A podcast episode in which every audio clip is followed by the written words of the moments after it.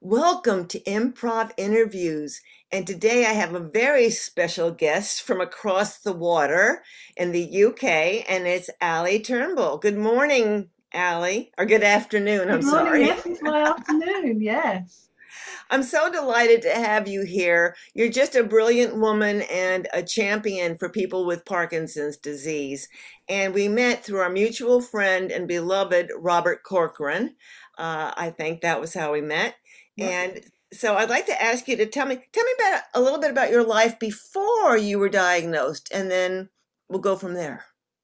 Okay. Well, I've been a, a writer and editor all my life, and I've largely worked on other people's stuff. And when you're when you're a freelance, you don't retire. Like you don't have a day when somebody gives you a gold watch and a, and a tea's made and things. You just stop saying yes as often, and gradually you you give the you give the work to somebody who's younger and hungrier for it. So I kind of retired, and I was getting sort of slow anyway. But I thought I was just getting old. Um, and my running, I was running, but I was running really slowly. And I got to a stage where I stopped taking exercise because um, my right foot was saying, uh, "Hey, let's go out and play," and my left foot was saying, "Oh, oh I don't want to play, not today." and I had this sort of shuffly gait and everything else. So, um, and so I wasn't sure what I was going to do with my retirement, and sort of well, Parkinson's just came and fit the gap really, filled the gap. And people say you shouldn't let Parkinson's rule your life. Well, it does, but in a good way. Yes, you're certainly a great example of that. How long ago were you diagnosed, Ali? Uh, August 2019, so that's two and a half years now. Brilliant. And you look fantastic. Our viewers can hear you but not see you, although they see a picture of you. Yes. And uh, oh, wow. And you have a box positive shirt on. So you, even though you didn't want to exercise before, you're really, tell us about the exercises that you're doing to help yourself. Well, the first thing my doctor said, my, my general practitioner said, uh, before she referred me to the specialist was because there's a, a huge gap between seeing your, your family doctor and seeing your hospital doctor, and, and which is a horrible place to be, a horrible limbo to be. And she said, what you must do is take exercise. Don't stop moving. Because I thought, oh, because I had all sorts, I didn't know anything about Parkinson's. I thought it was all about being disabled. And she said, keep moving. And I thought, well, okay. So I started reading about keep moving. And somebody, I found a mentor, somebody who'd already trodden my path, as it were. And she got me onto reading the Norman Doidge books about the brain healing itself. And that's what really got me into, into exercise as the medicine. Obviously, I do take meds, but they just help me do the medicine that is the, the, the, the essence of what I, I believe in the whole issue of neuroplasticity which is Yes. which Yes. is yeah well i'm almost evangel- evangelical about neuro- neuroplasticity Pardon? i'm almost evangelical about it Oh, yes, my, me as well. It's totally incredibly useful for people to understand it and not give up and sit in a corner. Now, Allie, um, you mentioned somebody, uh, the author of that book. I didn't quite catch that. George? norman doidge Okay. the brain he's got two the brain's way of healing and how the brain heals itself I'll have to check into those. Those are lovely references. So you're toddling along, and then uh, what happens? What else happens in your life? um my I, well I start looking at different kinds of exercise because I was doing I did the PD Warrior the Australian based um, um, neuroplastic course with a 10 week course with lots of big powerful amplitude movements I um, wonder. I wonder. That's what we call the LSVT program in the states. uh, well Um, LSVT's got the loud speech therapy thrown into it as well but anyway it's just all about big powerful movements yes. and and somebody said, you know, you should. Uh, boxing was one of them, I thought, oh, boxing. Uh, and I looked up. You, you've got a franchise over there, Rocksteady Boxing, we have two in the state in in the UK. We have two Rocksteady boxing franchises, which both are about 150 miles away from me. You know, I'm in the middle of, of two of them. So I thought, well, what do I do? And I have a personal trainer called Debbie, who's marvelous. Um, and she runs a, a kick boxercise class, which I've just come in from actually. So that's why I've got the t-shirt on. Um, and she runs this kick box class, and it's amazing. And it's mainstream. It's not a it's not a Parkinson's special. It's just a, a bunch of ladies who just like hitting each other with pads, basically. Oh, isn't that wonderful? Now, are you doing that virtually or doing it in person? We're doing it back doing it in person. I can't do shadow boxing. I can't do air boxing because I have to have something to make a noise with. You know, really. Right, right. Yeah. and I have to look another girl in the face and go, you know, and really works because. Uh, so boxing, I didn't do any boxing before, um, but of course, um, uh, when I first met first met Robert, funnily enough, the first thing he says, "Do we call you Ali or Ali?" And I said, "Well, it depends if I've been boxing. If I've been boxing, you can call me Ali, Ali. You float like a butterfly, like a bee." Um, and um, yeah, so that's that's how the boxing took off, and I, I love doing that. Um, I so I still run. I'm, I'm still quite a bit uh, slow and shuffly, and I don't mind if the bits where I trip over my tongue you keep in the recording because that's all part of my Parkinson's. Absolutely, really. and that's why the yeah. vocal exercises are so important too. Yeah. I think yes, working, exactly. working our facial muscles, all yeah. of our muscles, and vocalizations. Yeah. So where do we get to? Oh yeah, then my friend Penny said, uh, a long-term editor friend, she said, Ali, you must write. Yes. And well, I, I believe that everybody with with Parkinson's, well, everybody in retirement with Parkinson's should be doing something creative. Well, I can't knit. I don't. I can't paint. I got, there are lots of other stuff that I can't do. I can make music, but I can't. But I think writing has been a real lifesaver for me because it's such it's such fun to do and you're so good at it i'm hoping our listeners will be going over and taking a look at some of your writing I hope so. just I brilliant into some of my back back catalogue as well the other day you've you've uh, found something from the from a, a blog a while back which is nice because the the stuff doesn't date particularly and it's it's got um it's got there's, there's lots of stuff in there that I, I, occasionally sort of bring back and and recycle, if you like. Right. But the well, thing about about Parkinson's is is it's not a um, a one trick pony. It's got there's for a writer, it's it's rich seam of of content because there are so many weird and wacky symptoms. And we all of us everybody with nobody with two people with parkinson's are the same have the same symptoms the same experience. I don't have the same experience from today to tomorrow. Um, you know everything the, the, it, it's all every day is different. And so for every one of these silly symptoms like i don't know micrographia for example um, small handwriting i will take a like a problem solving approach and i'll say well um, what what what is my experience of this? How am i dealing with it and i'll just try and put some of my own experience about like my handwriting when i was a little girl. I've got a sample of it and, and to, to show and the pen i was using and all that sort of stuff. So i'll put some things in from my time at school and in the the brownies and the girl guides and all that stuff because it's unique to me.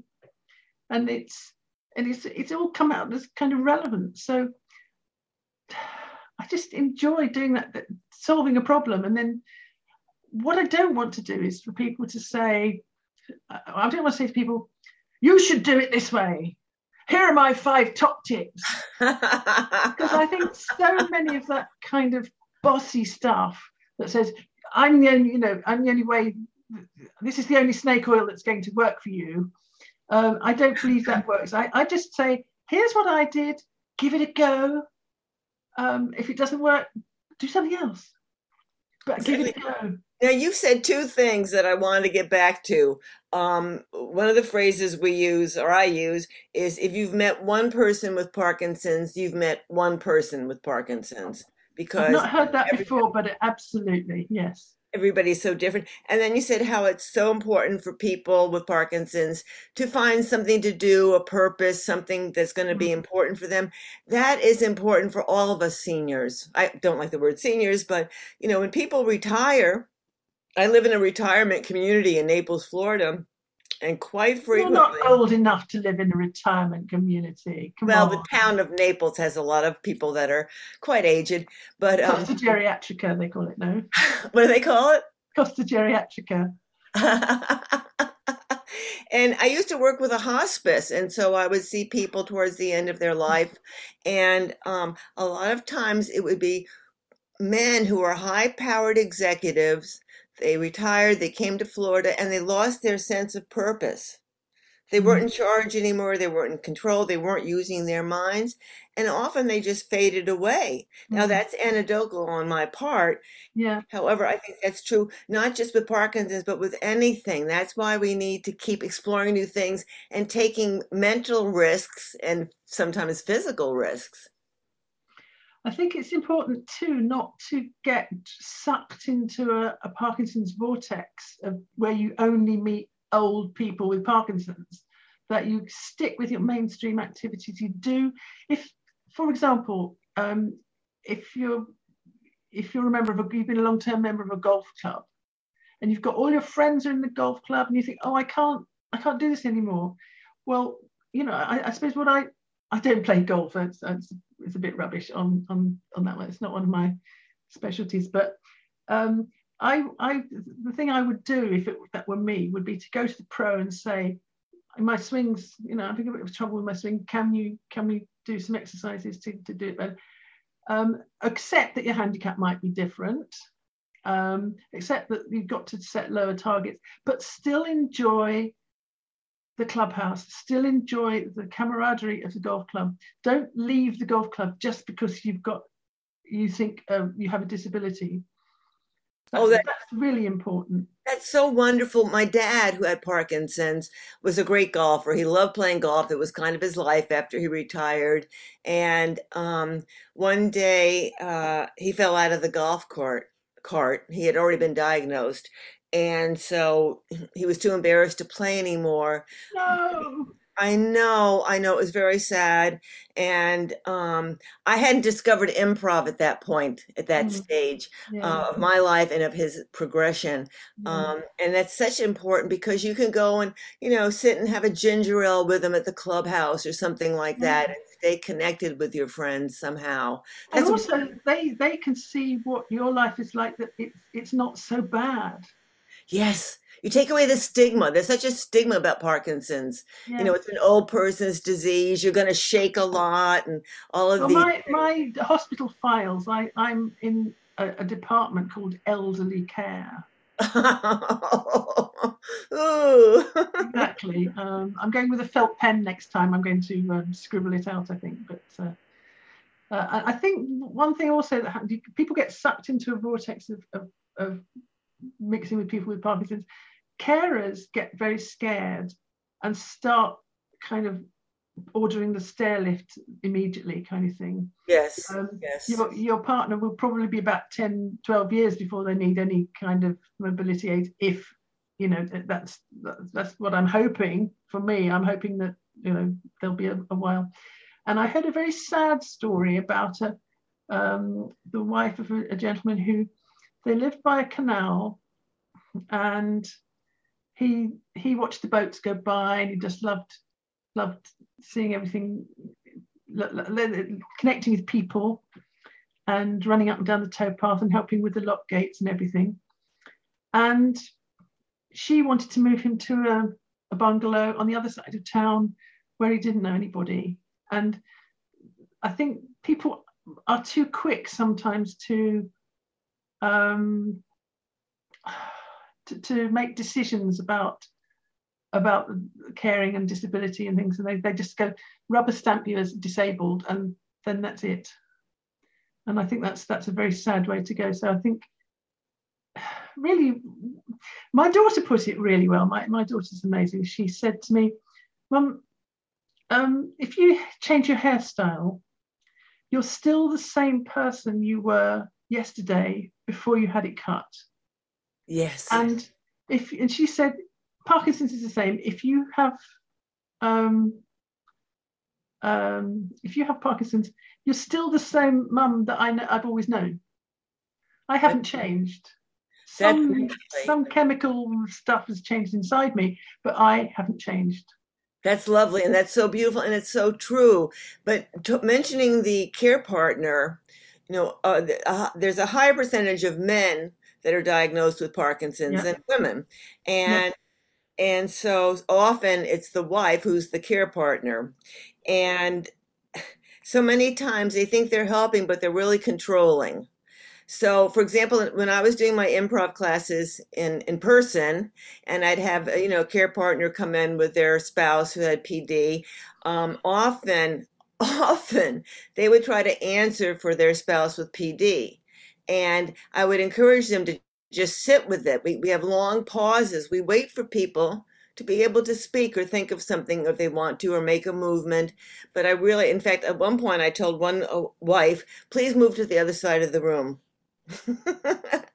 and the other side of the house. Yeah. and uh, this is for him, and this is when we were in real time, in you know, in person classes, because she would keep telling him what to do and how to say it, or if he got it wrong. And you know, in improv, there's no wrong, there's no failures. Um, and uh, I think Michael J-, J. Fox did a lot to help with the stigma.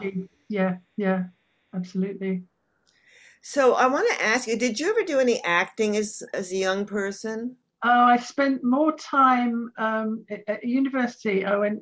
I spent more time in the uh, university theatre than I did at my studies. So yes, although um, oh, I was more more a stage manager. I, more liked to, you know, the, the headphones and the fixing and the um, sorting the lights out and that kind of thing. So um, but I, I, mixed with dramatic people at school.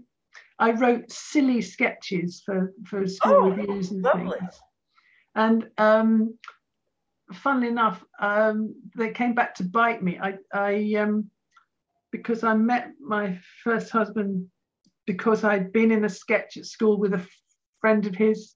Oh, it was complicated, but somebody somebody came up to me and said, uh, I've got somebody here who recognizes you, rem- remembers you from your Andy Pandy days. Now, Andy Pandy was a was um, a children's character, um, television character in the 1950s and 60s, and I, had done a silly sketch about Andy Pandy, and that all came back. So I, I, I like sort of parody and writing silly songs and stuff. So yes, there's a, a bit of a bit of improv in there, but I'm kind of I haven't done much in the meantime, really. Because I, I understand in the in the UK and other parts of Europe, the Keith Johnstone method is taught a lot, whereas in the States we kind of use Viola Spolin as our ground groundwork. Um, but however we learn it. So wait a minute. So were you ever on stage? Did you ever have a role that you? Oh yeah, you did. You did the. Were you on stage doing the parody? Yeah, yeah. I was on stage being Andy Pandy, so in, in, in, in blue pajamas. Um, but I didn't much like being on stage. I didn't. Um, yeah. I, but I like being around the people who did. Yes, I understand. Yeah. Yeah. I totally understand. So, um, growing up when you did, were you a fan of Monty Python? Yes. Yes. Um, yeah. Well, let's let's go back. Let's go back because I'm quite old. Let's go back to the Goon Show.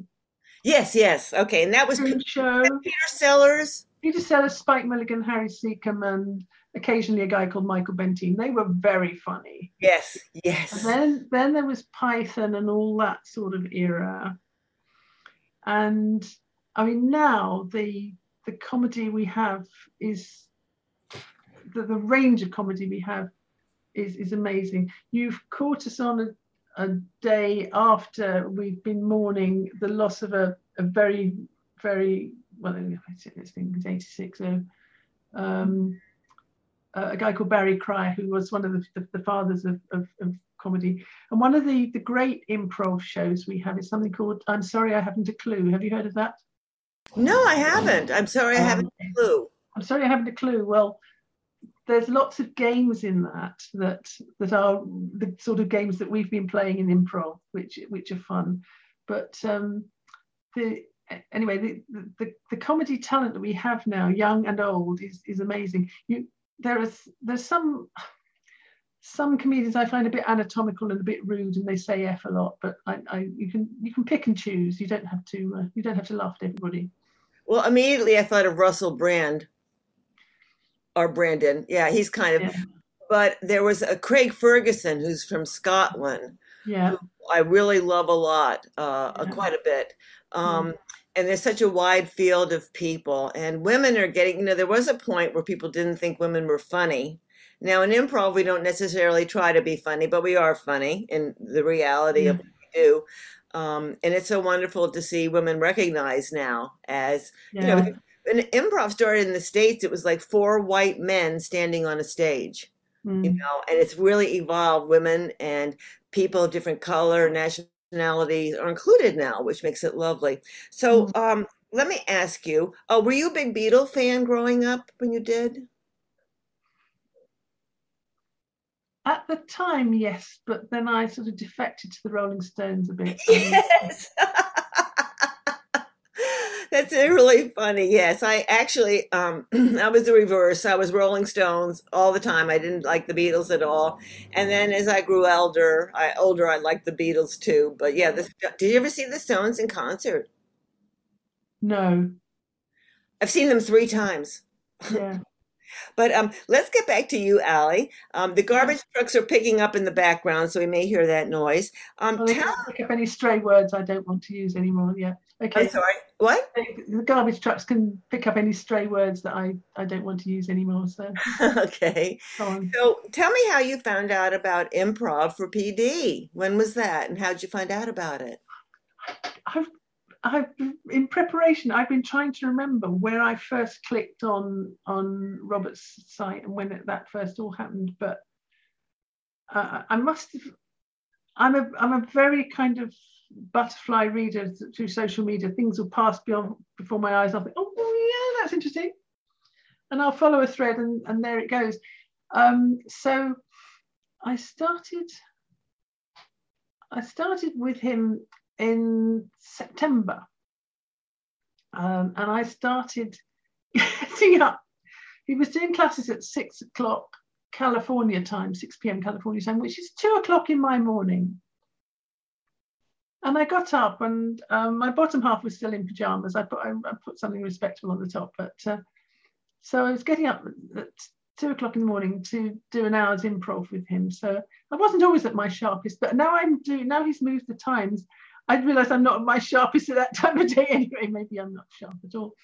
Um, so I started doing that, and um, and then I joined his cohort of research research people. So that yeah. was that was a chance to to improve at a sensible time of day for me. And what I very quickly realised that my neuroplasticity exercises the, the, the, physical exercises, the, the, waving my arms and legs around and, and, and, retraining them, that I would get to the end, it wasn't just because it was three o'clock in the morning, I would get to the end of his class and I would be buzzing in a, almost a cardiovascular sort of way, as if I had done a, a run or a, or a row or a, a, a physical class, that my brain was hurting.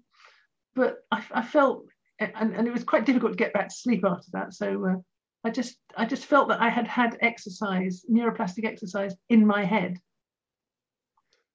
Well, yes, and I'm so glad he changed the time. It works out perfectly for me as well. Yeah. And you mentioned Robert's research. Um, do you know what the research is that he's doing right now?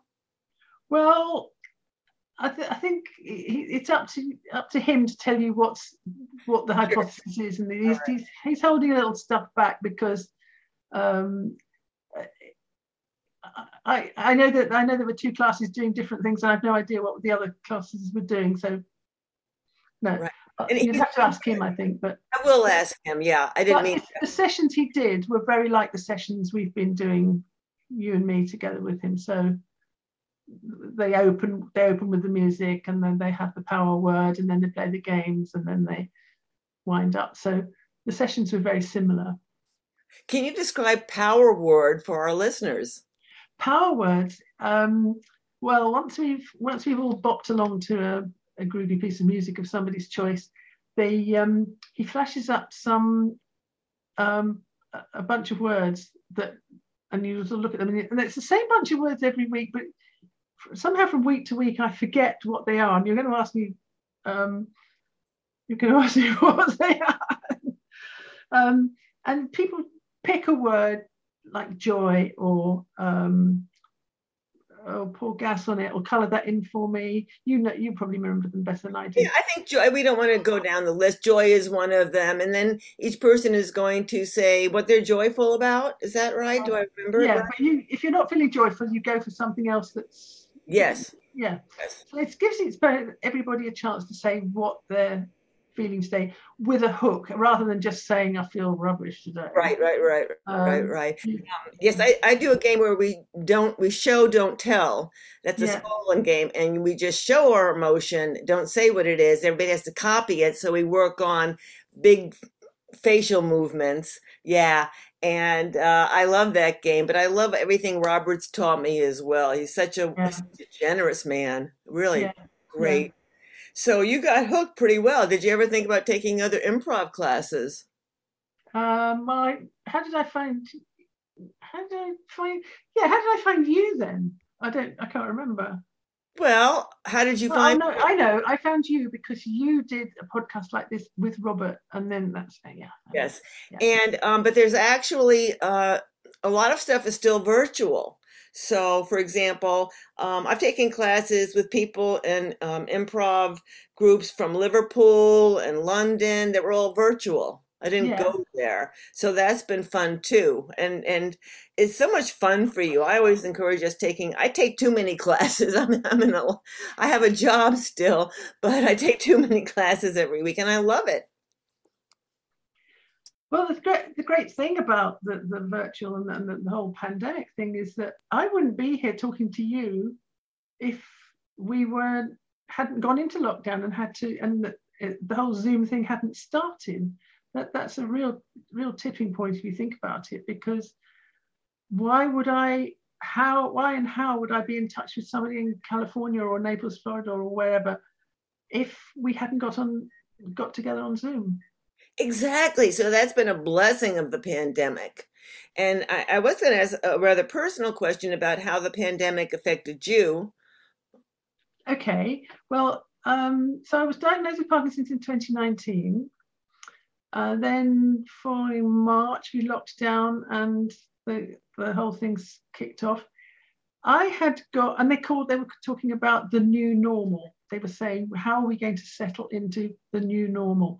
Well, I'd already had eight or nine months finding my new normal with Parkinson's. But this other new normal was actually a piece of cake um, it, it was just very simple to, to get into. And also, it gave me a chance to, you know, not do so much, get out in the fresh air, not do so much, start the blog, be creative, do stuff because I hadn't got commitments. I wasn't. Um, I wasn't uh, traveling to anywhere, so I could be more creative and, and I, I, I did me a favor, I think.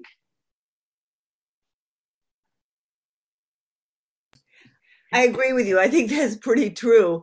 And, you know, for me, I've been in Africa and India, the UK, Sweden, and it's just been incredible, you know. So, um, and of course, meeting you and the other fantastic people with Robert. I mean, it's just been a blessing.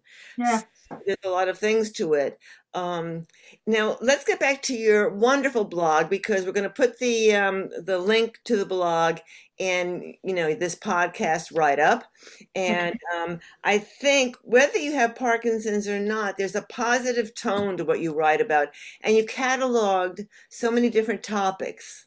Yes, as I said earlier, I think that there's a it's just a rich seam of topics. I have not yet run out of ideas. That's terrific. It is wonderful. And, and if you had another if you had another long-term condition with one symptom, what would I find to write about?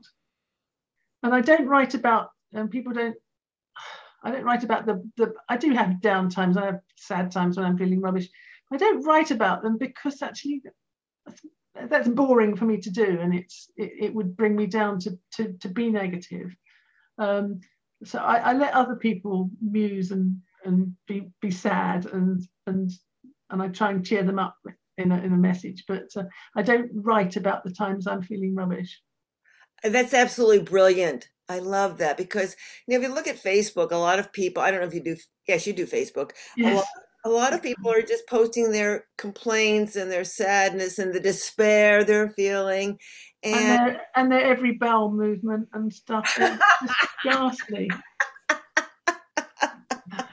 there, are, there are some very, very, very yes, there are some people who are saddened by their Parkinson's, and I'm saddened by their sadness. But if I were to adopt that baggage, I, I, I couldn't be the strong person that I am because I think um, I can't carry, although I'm strong, I'm carrying my own baggage. Yes. But I, I can, I'm quite happy for you to bring your baggage, open it up, show me, and shut it, but take it away again after That's kind of what I do as a therapist. Yes. I can't carry it all. That's a wonderful metaphor. Oh, I'm I'm stumped. I was just thinking about something about the blog. About oh about the blog. Yes, yes, yes. Yeah. And um I, I again I love the positivity to it. Oh, I know what I was gonna say about emotions affect our physical being. Now, you, I'm sure, know about a lot of the benefits of laughter. Yes. And what it does to boost our immune system and the wonderful hormones and chemicals it produces. And conversely, how the stress response or fear will yeah. really deteriorate things in our body very quickly. Yeah. Even the way we stand, the way we hold ourselves, um, says a lot about, you know, we both stood, we both sat up. we both did our best posture. Um, it's really, and that's what improv does because you're in the moment. We know the present moment is so mm-hmm. important. You're not in the past, you're not in the future, you're in the now, and you're paying attention to the now. Yeah. And, and it's such a gift we get. So, uh, are you working on the, your next blog? Yes, I am. Um, I'll give you a little preview. It is about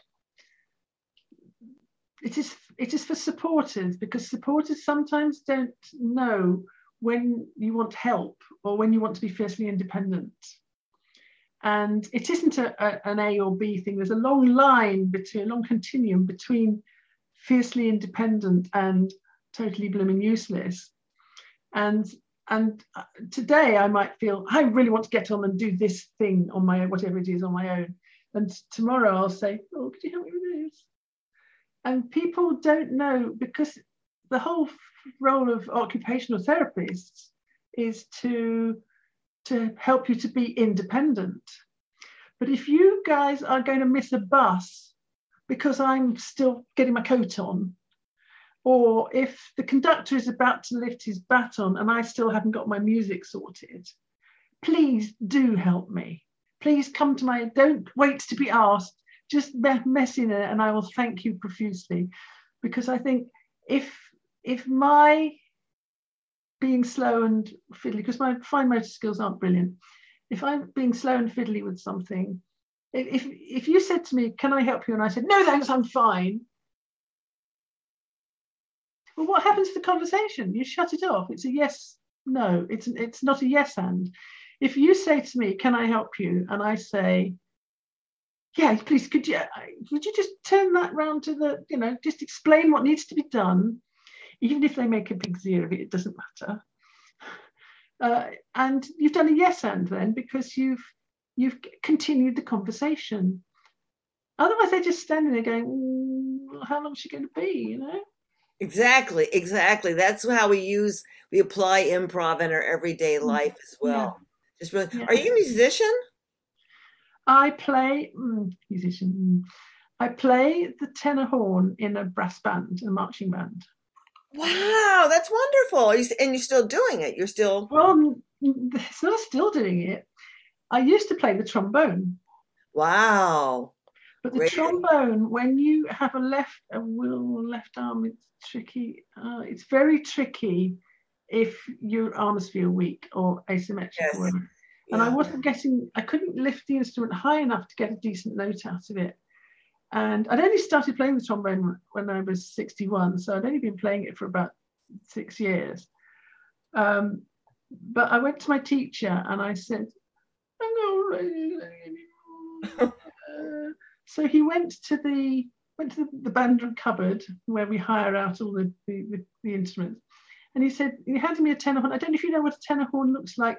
It's like a baby, oh, no, it's downstairs, I'm sorry, but, uh, but it's like a baby tuba. It's a tuba that's about this big, and you, you cuddle it basically. You take Yes. it in a warm embrace and you play it beautifully. You don't play the same kind of parpy notes as the trombone. Well, I did to start with, but it's much more lyrical and much more beautiful instrument.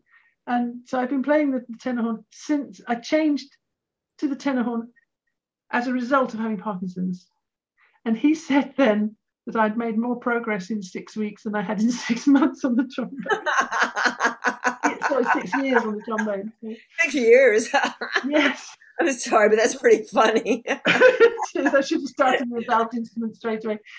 But I'm, I'm a musician in that I can hold and I can hear a piece of classical music and recognize it. I can hum along yes. reasonably tunelessly with um, with things. When they they have those quiz shows where you you do it, they they stop the music and then you come in, you know, later and have to finish singing it. I'm I'm pretty good at those. So. I'm Oh, really? I'm quite musical, but I'm not a musician as such. Well, that tells me you'd be wonderful at musical improv. Well, People, people get scared when they hear musical improv, but it's so easy and wonderful, especially if you have a musical background. It's Yeah. a lovely form of improv. So, Well, if there's no, if, if it's like our verbal improv and there's no fear of failure, then uh, Right. right. you know, can- what can happen is if no, if no blood is drawn and nobody's hurt, what's you know, what's the harm in trying?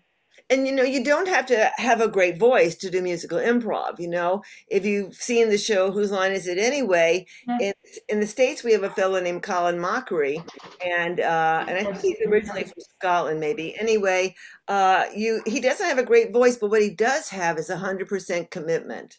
Yeah, there's um a section on this this show I was telling you about. I'm sorry, I haven't a clue. Called um um. Oh, you you sing a song, the words of a song to another song's tune. So um, my favourite is the the girl who sang um, "How much is that doggy in the window?" to the tune of um, "Come to the Cabaret." So uh, let's think. How much is how much is that doggy in the window, the one with the waggly tail? And that it's just, and they they sing songs. Brilliant. That's the sort of thing I love. Brilliant. Well, I'm going to turn you on to more of this, Allie, in our future talk. Okay. and I'm very keen to explore more improv, but as you say, you can go to too many classes and you can end up doing too many things. But Yeah, every every every professor, every coach, every teacher has something different to teach, and and um, I, I just love it. And I love teaching, and I especially love interviewing people like yourself that brighten my day, and I know will brighten the people that are listening to this podcast. yes, thank you. You have been a lovely guest, and I think you're going to be on again sometime because I hope so. we just touched the I surface. myself. what? I hope I behave myself. Oh, yes, you're behaving just properly. Who was it that said, "Oh, behave yourself"? Um, that was a tagline from somebody, but Oh, yeah. anyway, um, thank you, thank you again. I'll be seeing you uh, in Robert's class, and uh, I've just enjoyed having you here. You're giving hope and inspiration to many people out there, especially those people with Parkinson's disease and their care partners. Lovely. Thank you for having me. You're so welcome. Thank you.